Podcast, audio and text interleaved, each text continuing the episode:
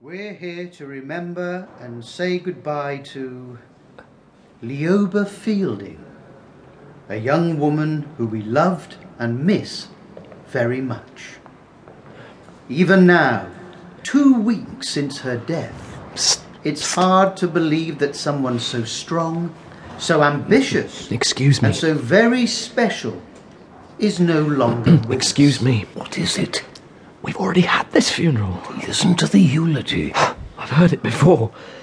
I was here. I'm. I was Leoba's boyfriend. The emotional state you must be in. Leoba's death is a tragedy That touches us all. that touches us all. He's even using the same words. Poor man, you're distraught. She was a woman of passion. We can't cremate She Leoba lived life twice. to the full. Try to hold yourself together now. She was dearly I don't loved. understand why everyone's carrying on as if nothing's wrong. John, you're upset, darling. Have a little cry, it'll make you feel better. This is not right, Auntie Cherry. Of Oh, course it isn't. It never is when they're taken young, eh? Poor Leoba. Why are they doing this? It's what we do when someone dies. No, why are we giving her two funerals? You're confused, aren't you? They can't cremate someone twice. They've got to stop. Can you hear this, Danny? Yeah, it's his grief talking. You're grieving, John. It's affecting his brain. You're confused, John. It's not every day you incinerate a bird. It's not every day you say goodbye to the love of your life. It's not every day, but it's increasingly often. Circle, moon All of these people here Leoba's relatives, her friends, on the sky. all of them were here the first time. And none of them seem to think it's weird that we're attending Leoba's funeral for the second time. Have a spearmint lozenge, lover. Is this a sick joke or a clerical error?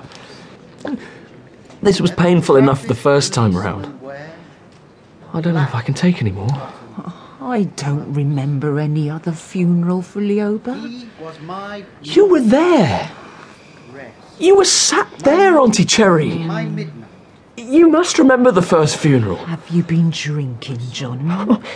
People get drunk accidentally sometimes, don't they, Danny? Uh, yeah. Drunks have odd thoughts. I found your Uncle Danny in a wardrobe once. Do I wish I was drunk. I wish I was off my head.